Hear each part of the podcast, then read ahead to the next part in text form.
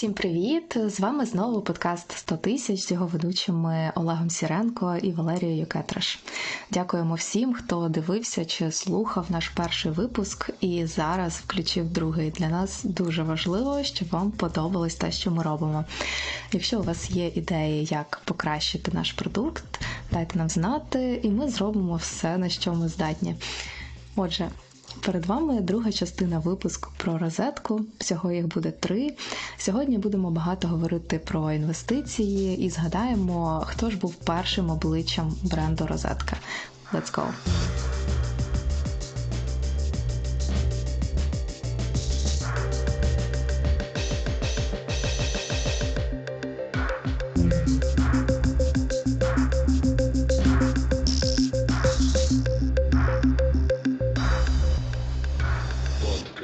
100 тисяч.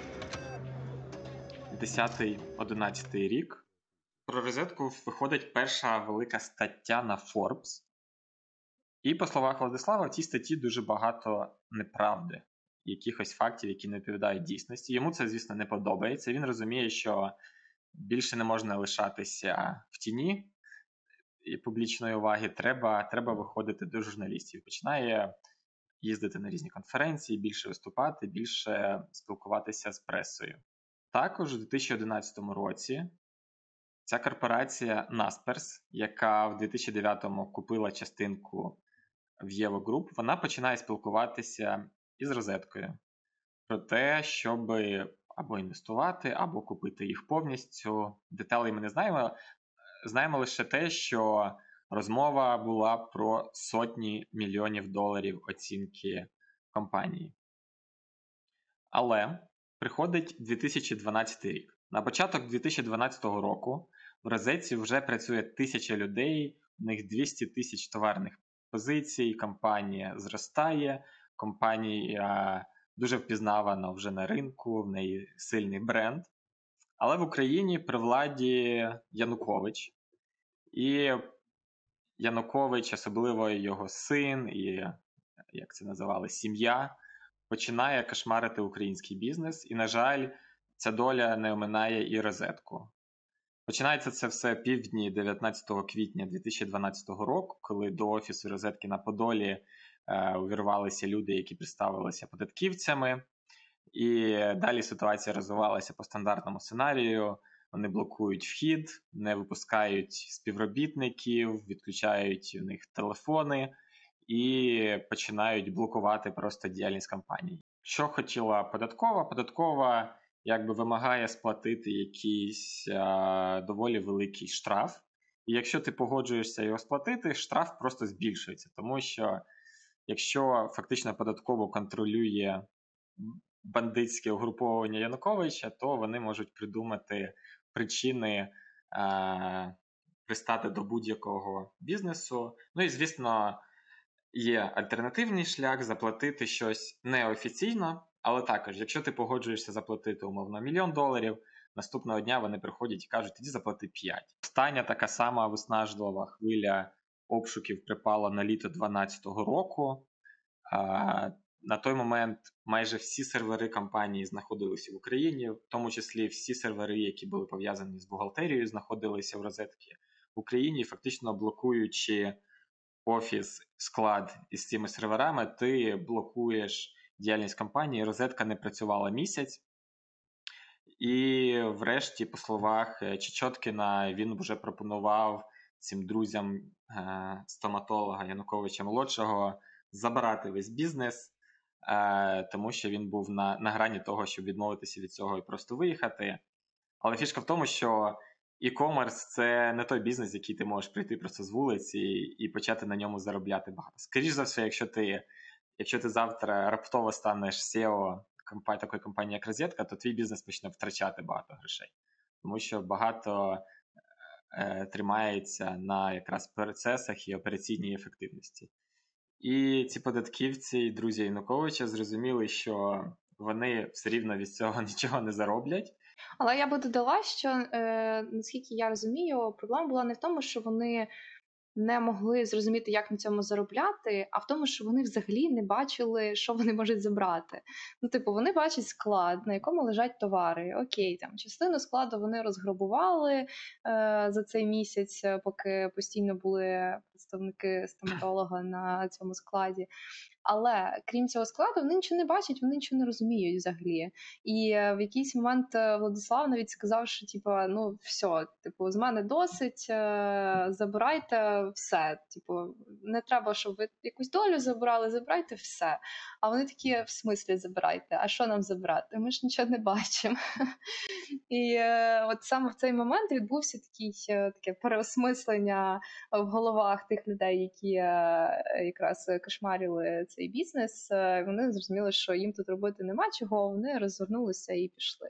Але це не пройшло безслідно. По-перше, це був величезний стрес і для Владислава, і для Ірини.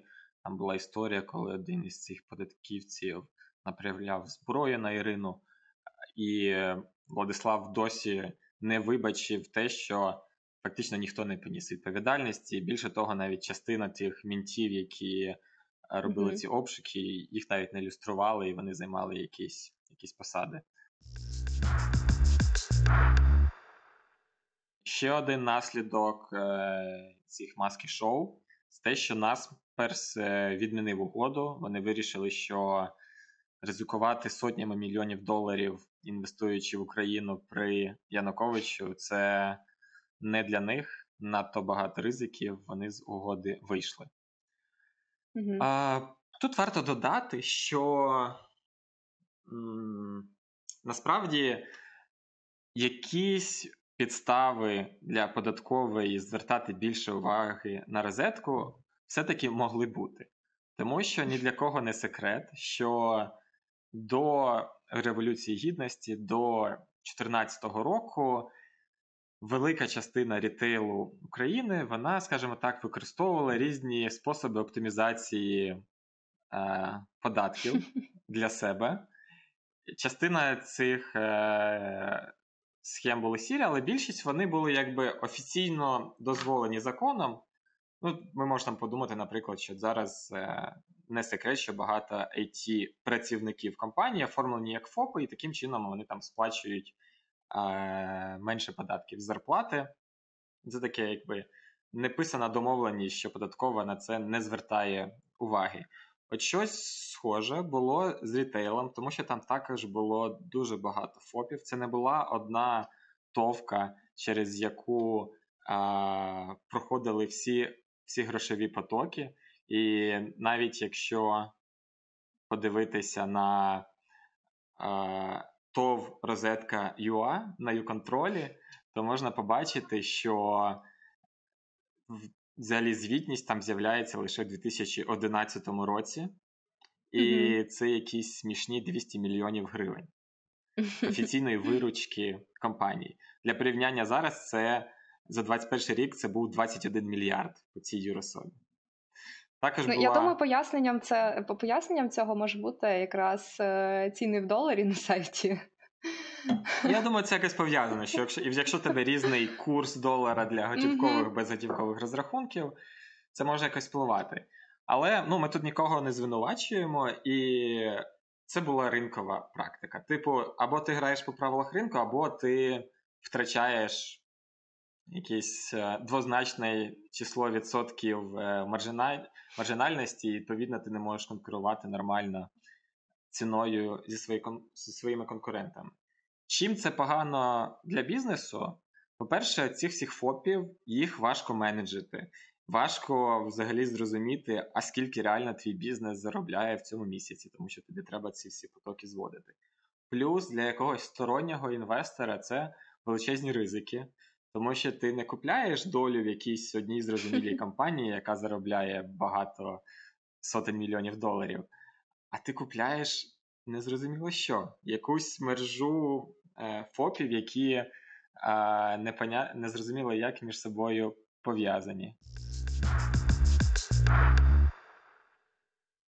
Е, також один з наслідків цих маски-шоу, те, що компанія перенесла частину серверів за кордон, щоб не тримати всі яйця в одному кошику. Я думаю, це якраз хороший момент е, зробити такі невеликі занурення саме в е, історію технологічну. Як ми казали, не Владислав, не Ірина, вони не мали досвіду в ІТ. І, відповідно, саме перший е, сайт компанії розробляла веб-студія XT Labs. Щоткін вибрав цю студію, бо вони сиділи в сусідньому офісі з Skyline, і це було зручно. Він після роботи прийшов цей XT Labs, сідав біля розробників і їх мотивував, пушив, щоб вони зробили все якомога швидше і якісніше. Причому це був такий самописний фронтенд, а бекенд був написаний на базі 1С. І ці XT Labs підтримували, в принципі, веб-сайт, те, що ми бачимо через Time Machine з 2005 по 2010 роки. А у 2006-2007 роках, коли розетка почала вже трошки зростати, вони почали брати перших розробників собі в штат, щоб потроху створювати in-house таку команду і з ідеєю відмовитися від е, аутсорсерів в якийсь момент. Але, на жаль, це не сталося так просто. Думаю, в першу чергу через те, що компанія зростала швидше, ніж вона могла наймати, навчати і лідити цих айтішників. І більше того, вже і аутсорсери CXT Labs вони не справлялися з об'ємом роботи, який був е, у розетки. І вони починають працювати з компанією OVAX. Це такий Дніпровський в колишньому аутсорсер. На той момент це аутсорсер, який фокусувався на аналітиці, в тому числі для ікома. І оскільки інхаус команда не справлялася з ростом, XT Labs вже також е, не були е, найкращим провайдером для розетки. У 2010 році розетка повністю переїжджає на сайт, який розробляє OVAX. Владислав у інтерв'ю Доу каже, що це була помилка, що вони так довго відтягували цей момент, тому що при переїзді вони втратили частину функціоналу сайту, який був розроблений, тому що не змогли вони перевести всі тули, але й залишатися на старому mm-hmm. також вже не мало сенсу. Е, Наскільки я знаю, на новий сайт вже був зроблений на Magento, це open source софтвер, який з'явився в 2007-2008 роках. І для Овокса, до речі, це була дуже класна угода, тому що розетка росла, про розетку всі знали, і там було на сайті написано розроблено Овакс. До Овакс починають приходити конкуренти розетки казати: ми не знаємо, як ми хочемо, зробіть так само, як у розетки. Хочемо Вони так само, це, починають це продавати, але з часом уже і Овакс не вивозить. Незважаючи на те, що розетка лишалася найбільшим клієнтом все-таки якийсь момент аутсорсер е, починає сповільнювати твій рост, тому що ну, вони не частина твоєї команди, в них все-таки інша мотивація. І все закінчується тим, що розетка домовляється з Овоксом про те, що частина команди Овокса перейде в розетку як full-time employees за якусь, е, за якийсь одноразовий платіж. Хоча, звісно, якась там частина підтримки в Овакса ще лишалася. Також там був такий цікавий момент, що після рекету 2012 року, в процесі цього переїзду і розвитку in-house команди, розетка найняла Олександра Ольшанського в якості кризис-менеджера айтішного. Це такий сірий кардинал українського IT, і він якраз допомагав розетці цю in-house команду побудувати. Станом на зараз близько 90% продуктів розетки це вже in-house розробка, а не аутсорс.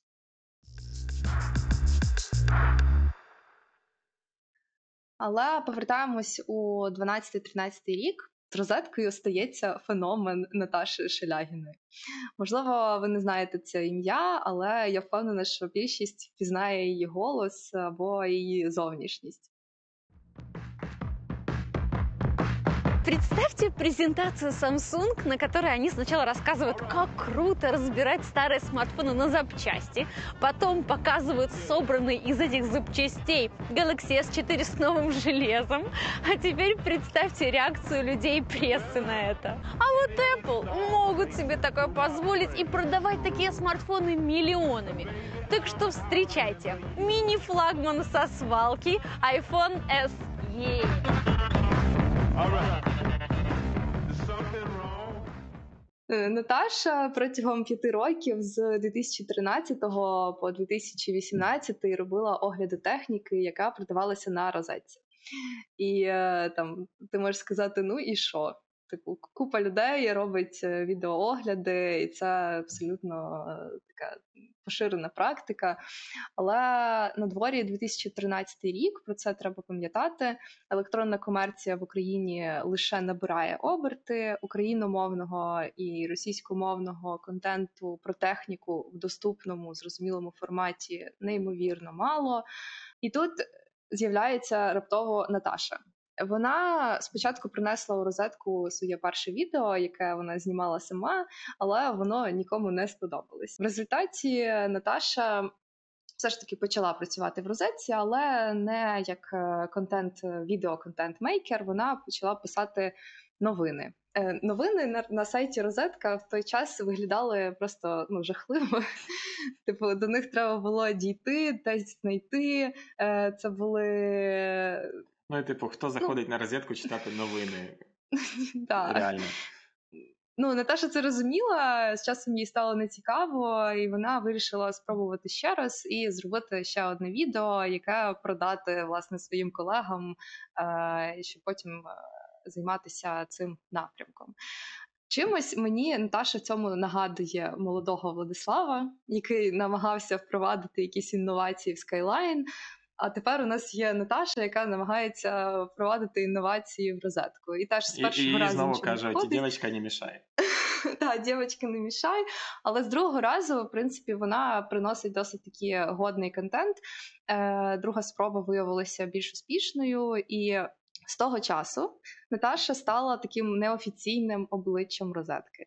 Вона, по суті, була єдиним оглядачем протягом кількох років. Вона оглядала майже всю техніку, яка була на розетці. Перше відео вона знімала сама. Е, Друге відео, і вже далі вона робила разом з командою.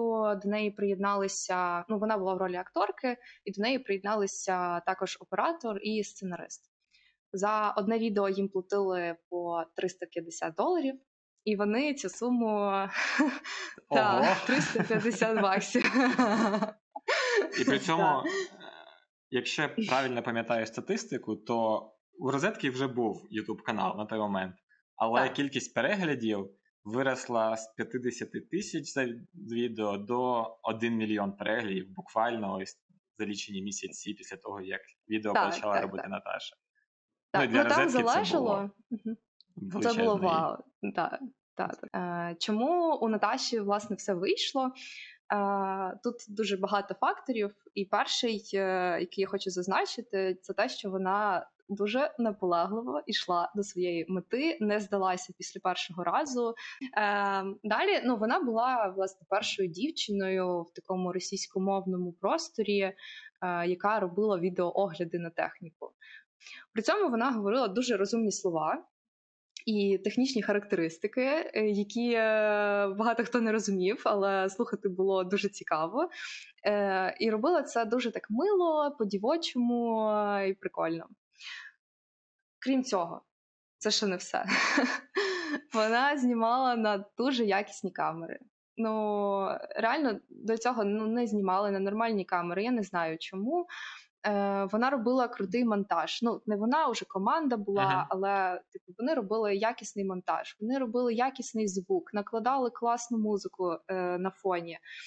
І це все по суті призвело до того, що YouTube розетки і сайт розетки, і загалом розетка ставали все більше і більш популярними. Е, навіть доходило до того, от з мого особистого життя можу навести приклад, що там. Ну, ми всі тоді намагались щось дізнатись про нові телефони, там якісь айфони почали виходити. Всім було цікаво. і всі думали, чи варте воно тих грошей, чи не варте. І е, я завжди, коли мене цікавила якась техніка, я йшла на сайт розетки і шукала там відео з Наташею. Якщо відео не було, я дуже засмучувалася, і у мене автоматично був висновок, що це якийсь не дуже добрий товар. Що він Навіть не Наташа про нього уваги. відео не. Да, да, да, да. Ну і чому, чому, це? це, Мгм. чому це важливо для розетки? Навіщо це їм? Мгм. Навіщо це розеть? Я думаю, що дивись, я думаю, що розетка е, в момент, коли до них прийшла Наташа і почала це робити, я думаю, що розетка взагалі не розуміла, що відбувається, і який це може мати вплив. Е, Тому е, я називаю це такою удачею розетки, що у них таке сталося. Але чому це важливо? Бо люди починали більше цікавитися технікою. Люди заходили до них на сайт для того, щоб про цю техніку дізнатися більше. І відповідно.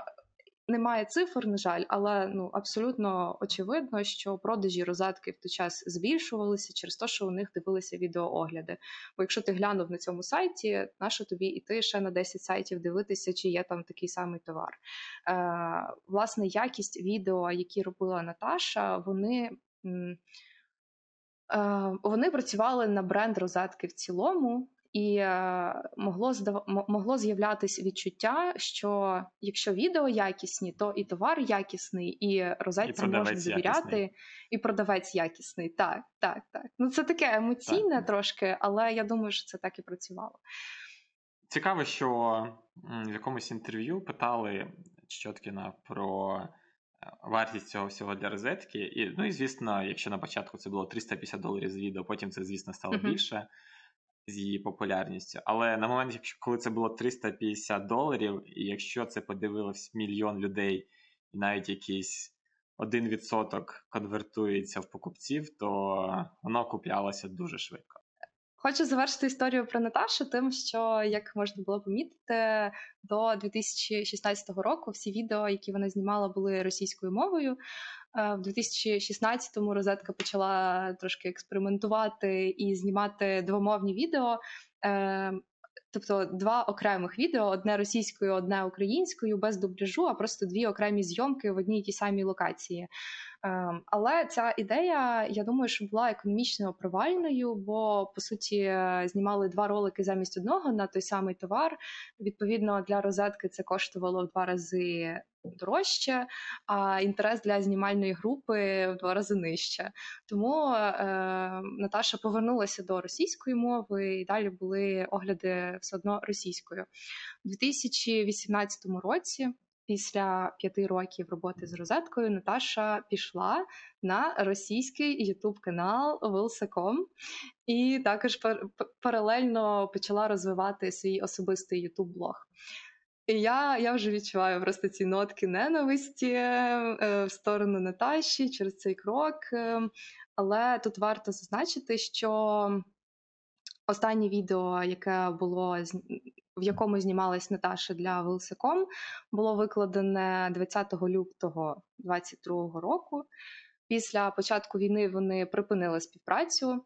Наташа більше не Наташа, вона тепер стала ноталка е, у себе на Ютуб каналі. І зараз вона веде лише свій особистий україномовний вже Ютуб канал з оглядом техніки і новин також в технологічному світі, і з такими маленькими нотками ненависті до русні. Іноді з доволі великими. Ну, тут кому як, кому як. Е, ну і до слова, також е, розетка. Ну, у неї були ці спроби ще в 16-му році, але повністю вона припинила своє віщання російською мовою в лютому 21-го року.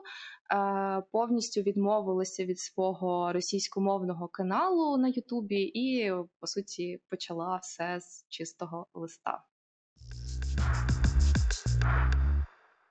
Для тих, хто дивиться відеоверсію, я прошу окремо вибачення, але перебої в електриці, на жаль, не дозволили мені записати якісне відео. Мені через це дуже сумно, але я вже знайшла метод, як наступного разу виправити цю ситуацію. Тому далі буде тільки краще. Отож, повертаємося в 2013 рік. Розетка вже відійшла від маски шоу 2012 року, заонбордила Наташу, яка приводить на сайт нових користувачів через блог на Ютубі. За тогочасними оцінками, ринок електронної торгівлі технікою побутовою комп'ютерною оцінювали приблизно в 1 мільярд доларів. При цьому розетка на цьому ринку займала доволі вагомі 35%, тобто її виручку оцінювали в 350 мільйонів доларів. В такій ситуації в 2013 році, ледь говштевшись від свого попереднього а, кризового моменту, починається вже нова криза всеукраїнська. Знову ж таки, розетка була готовою е, до цієї кризи, тому що, як ми розуміємо, кредитного навантаження особливого не було. Також все-таки головний бізнес в розетці в розетки був в Києві, а в Криму і на Донбасі продажів було менше. Е, Тому, як мінімум, по оцінці ринку вже на 2014 рік, е, весь ринок просів на 25%, але доля самої розетки на цьому ринку лише виросла до 40% хоча виручка трошки зменшилась. Також у 2014 році розетка вперше повноцінно розширює пропозицію товарів на своїй платформі. І крім комп'ютерної техніки і побутової техніки, також з'являються одяг, взуття та памперси. Дуже часто Владислава питають саме про памперси. Погодьтеся, процес продажу памперсів має сильно відрізнятися від процесу продажу комп'ютерної техніки. Але також це цікавий інструмент для компанії для залучення нових користувачів, тому що вхід е, набагато менший в грошовому вимірі. Таким чином, памперси можуть і не приносити прибутку для компанії напряму, але вони приведуть цих нових клієнтів, а ці клієнти куплять щось інше на платформі, і таким чином розетка на них заробить.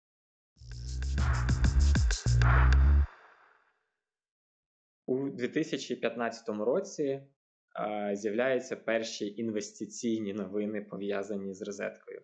13 липня Айварас Абрамовичус, колишній міністр економіки України, у Твіттері пише, що Horizon оголошує про інвестицію в розетку з фонду EEGF 2. Horizon Capital це один з найбільших і найвпізнаваніших брендів на ринку інвестицій України. Зараз вони управляють портфелем більше 1 мільярда доларів, але вже й на той момент це був великий серйозний фонд, і для всього ринку це були дуже великі новини.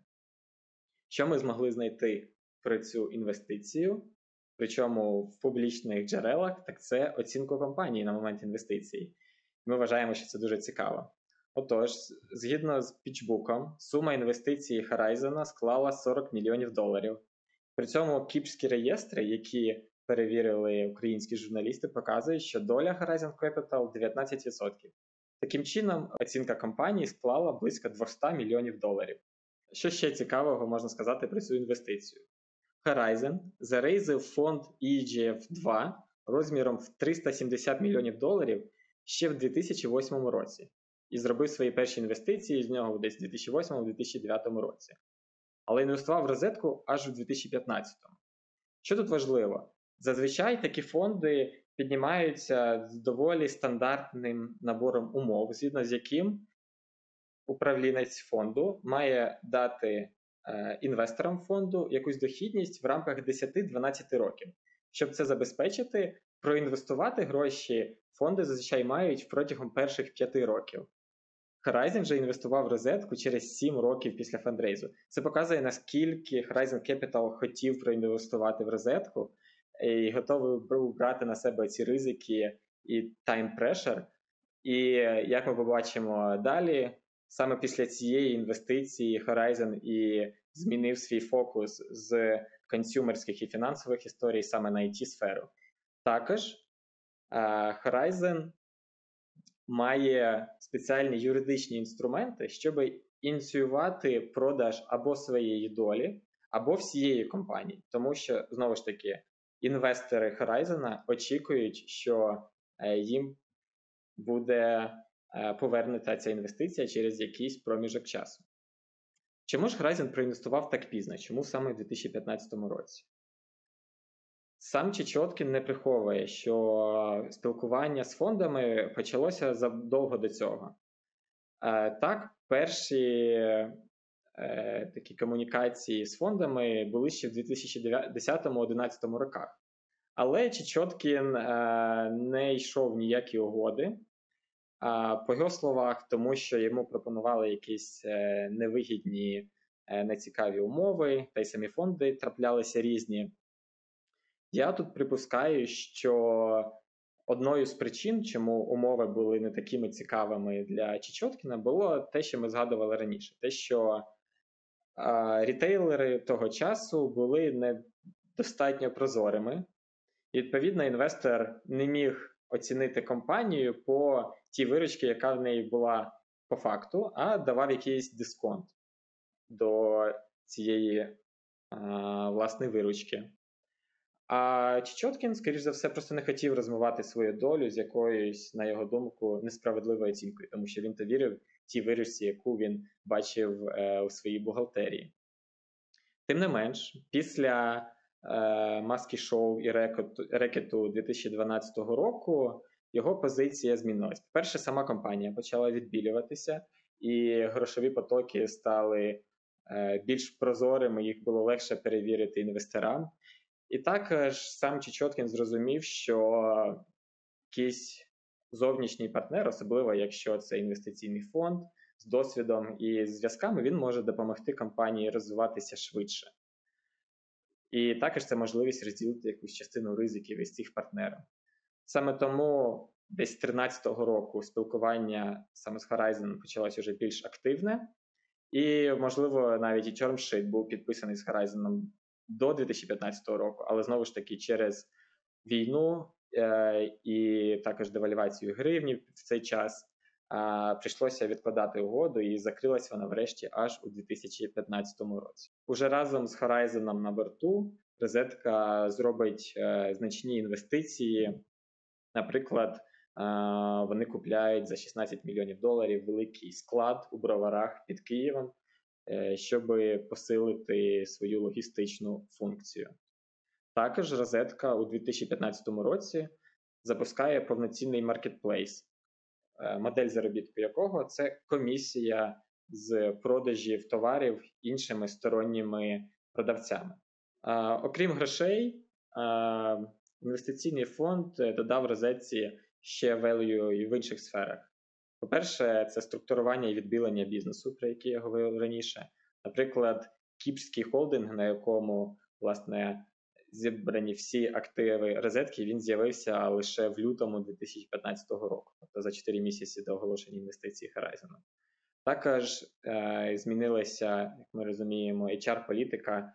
Почали брати більше людей на топ-менеджерські позиції з ринку. Ще до цього майже всі кадри вони е, вирощувались, виховувалися всередині, що іноді не найкращий формат для бізнесу, який швидко розвивається. Тому що, наприклад, той же Amazon е, майже з першого року свого існування активно залучав е, випускників MBA, а також переманював менеджерів з великих конкурентів, наприклад, з Walmart, щоб прискорити своє зростання, щоб запускати якісь нові категорії, в яких у поточної команди є менше досвіду.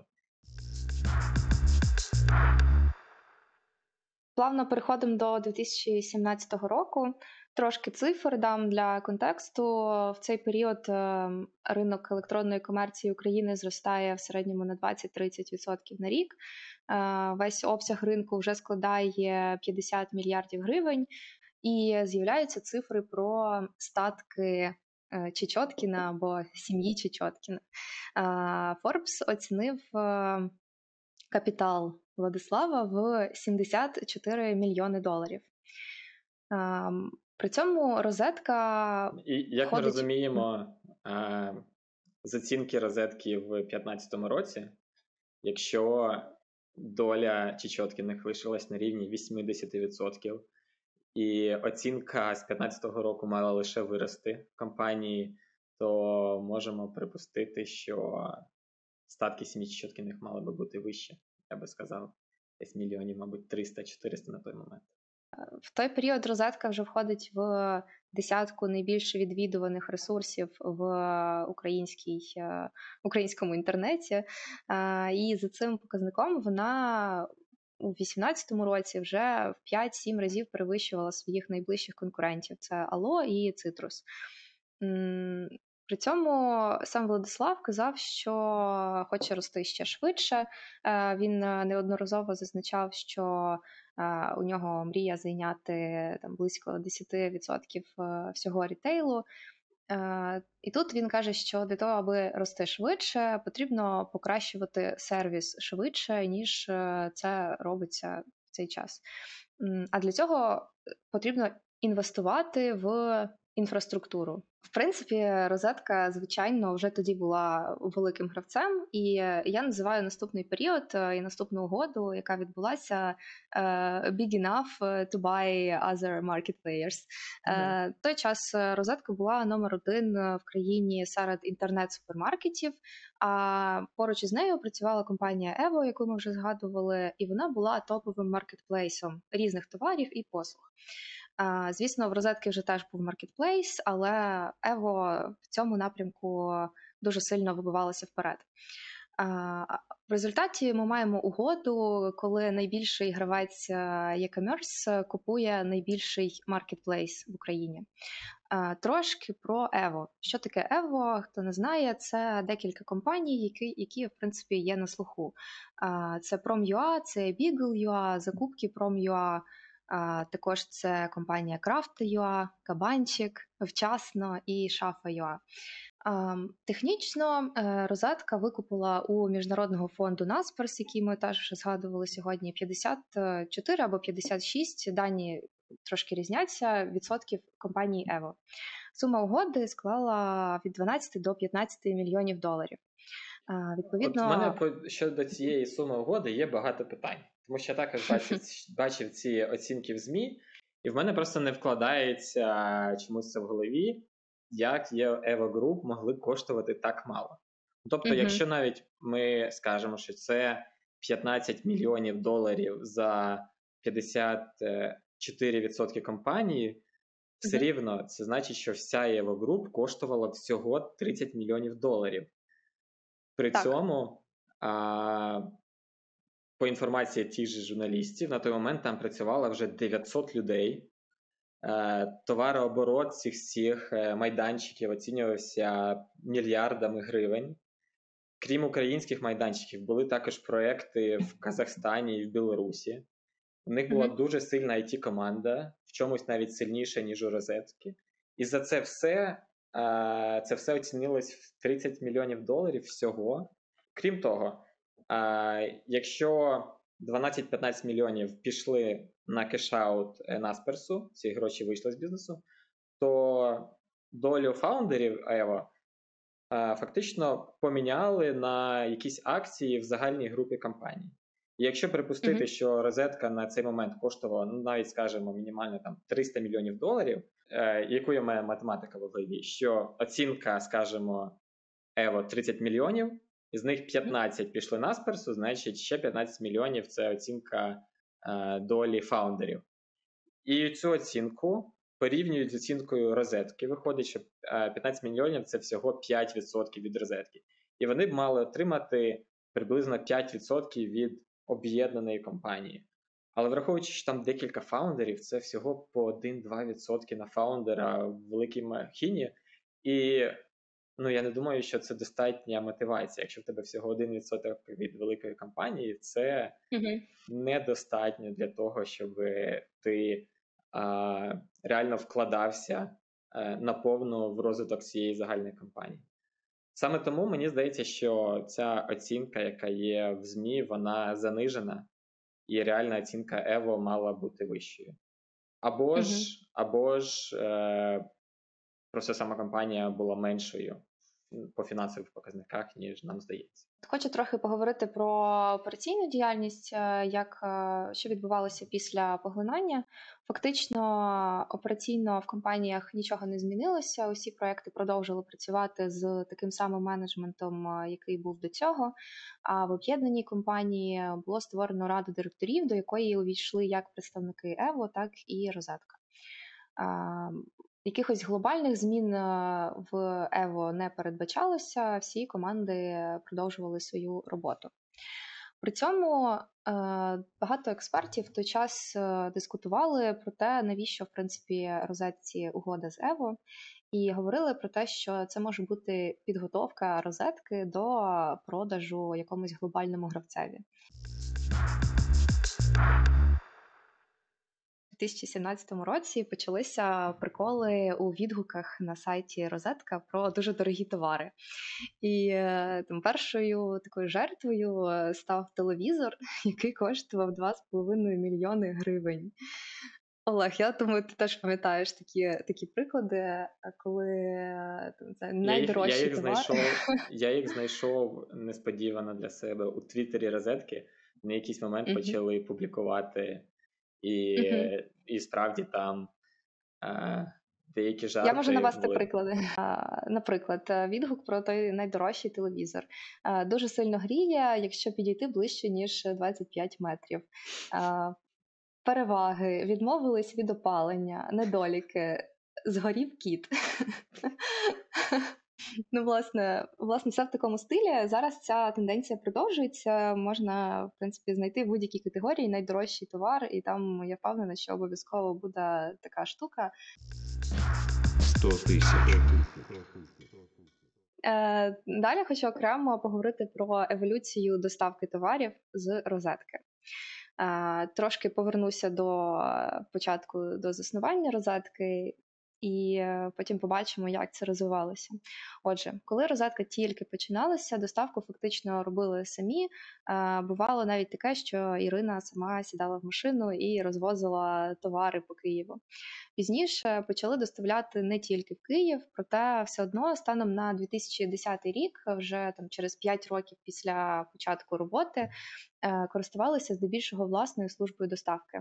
Також в той час співпрацювали зі службами доставки Автолюкс та Нічний Експрес. А Пізніше в великих містах також почала з'являтися кур'єрська доставка, а побутову техніку почали відправляти за допомогою нової пошти та міст Експрес. І, можливо, в цьому моменті е, ти або хтось із наших слухачів подумаєш, що нова пошта та міст Експрес тоді тільки з'явилися, але це абсолютно не так. Нова пошта офіційно була заснована у 2001 році. Розетка, нагадаю, у 2005-му, а співпрацювати вони почали тільки в 2011-му. Аналогічна ситуація з Містом. Міст е, працював взагалі ще з 1989 року, але як міжнародна доставка. Міст Експрес е, по Україні запрацював е, в 2006 році. Знову ж таки, розетка 2005, міст Експрес 2006, а співпраця лише з 2010 року. І у мене тут відкрите питання, чому так довго не починали працювати разом такі великі гравці ринку? Ну зараз вони великі. А питання не тоді, коли ти починаєш службу доставки, а коли в тебе є достатнє покриття. Ну я пам'ятаю з історії нової пошти, що це. Починалось з того, що там два хлопці возили самі машиною щось між Полтавою і Києвом. І, мабуть, на той момент це не давало якогось сильного added value для розетки, щоб з ними працювати. А коли вже було нормальне покриття, не знаю, в мене немає раніших цифр, але от на кінець 2015 року нова пошта вже була в тисячі населених пунктів, і в них було більше двох тисяч відділень. Ось тоді так, це вже надійний партнер, який може доставити Е, твій товар в багато різних міст. Але тут виникає питання: а де ж Укрпошта ці всі історії? І е, ну, Укрпошта це якраз е, та служба, у якої було і є дуже велике покриття і в містах, і в селах. Покриття було, але не було доставки якості. Ну, дивись, е, що стосується Укрпошти, то вони почали працювати лише в 2018 році, 4 роки тому. Е, Тобто, перші 13 років е, розетка ігнорувала Укрпошту і е, вперто робила свою доставку замість Укрпошти. І це супер фантастичний провтик Укрпошти, як на мене. Ем, Ну, на жаль, на жаль, так. Ну, зараз компанія, зараз Укрпошта розвивається набагато краще, мені здається, ніж це було у нульові роки.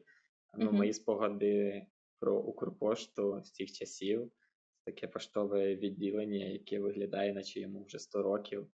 І ти туди, заход... ти туди приходиш, е, щоб постояти в черзі і заплатити за якісь платіжки. Це якісь мої спогади, мгм. і забрати листа. Ну так. Це зовсім не асоціюється з швидкою, зручною доставкою е, твого телевізора. Але в 2018 році вони е, трошки прокинулися і почали співпрацювати з розеткою. Е, Крім е, того, що вони почали доставляти, вони також уклали договір оренди частини головпоштампу в центрі Києва. І розетка за 70 мільйонів гривень орендувала це приміщення договором на 5 років. І щоб вже завершити тему методів доставки, розповім, що ще було цікавого у цьому напрямку у розетки. У 2019 році з'явилися перші поштомати розетки. І ні, це не поштомати нової пошти, це брендовані пошто- поштомати розетки, які знаходилися на різних станціях метро в Києві. Тут ну, я, я, би, я би ще додав про логістику, тому що ну, все-таки нова пошта в такі най- найбільші роки найбурхливішого зростання розетки, коли це вже була велика компанія, ну, скажімо, з 15-го е, по 20-й рік, якщо візьмемо цей період, розетка зростає дуже швидко, і вони ростуть паралельно з новою поштою, фактично. Тому що Так. для нової пошти розетка була одним з найбільших, я думаю, клієнтів і прогнозованим клієнтом. А для розетки нова пошта була зручним інструментом доставити е, все, що потрібно, куди потрібно, е, достатньо швидко і достатньо безпечно. І крім того, що в нової пошти було е, хороше покриття, яке дуже швидко збільшувалося. Так, якщо там в кінці 2015 року було близько 2 тисяч відділень, то на зараз у нової пошти більше 20 тисяч відділень. Але також е, нова пошта розробила так званий модуль НП. Це API, який дозволяв робити клієнту замовлення на сайті розетки, синхронізувати його з логістикою НП. А, як це працювало? НП е, клеїла код е, на коробку, лишала його на складі. НП приїжджала на цей склад зі своїм сканером, е, сканувала ті коробки, які потрібні, забирала і доставляла клієнту. І зав- завдяки тому, що цьому власне коду, який сканувала на кожному етапі, за цим процесом було слідкувати зручно як розетці, так і новій пошті, так і самому клієнту, який в себе в кабінеті на сайті розетки бачив, як доставляється його замовлення. І це також дало великий буст, тому що дозволяло е, економити і ресурси, і давати більше довіри клієнту. На цьому друга частина про розетку закінчується. А попереду у нас ще десятки експериментів з бізнес-моделлю, ковід і війна. Пропоную вам, оскільки ви вже знаєте досить багато про компанію, пофантазувати, якою вона може бути через, наприклад, 10 років. А ми в наступному випуску це якраз і розберемо. Третя частина буде незабаром вже за кілька днів. А поки ми чекаємо на ваші відгуки і коментарі, знайти нас дуже легко, бо ми є у всіх соцмережах. Подкаст 100 тисяч.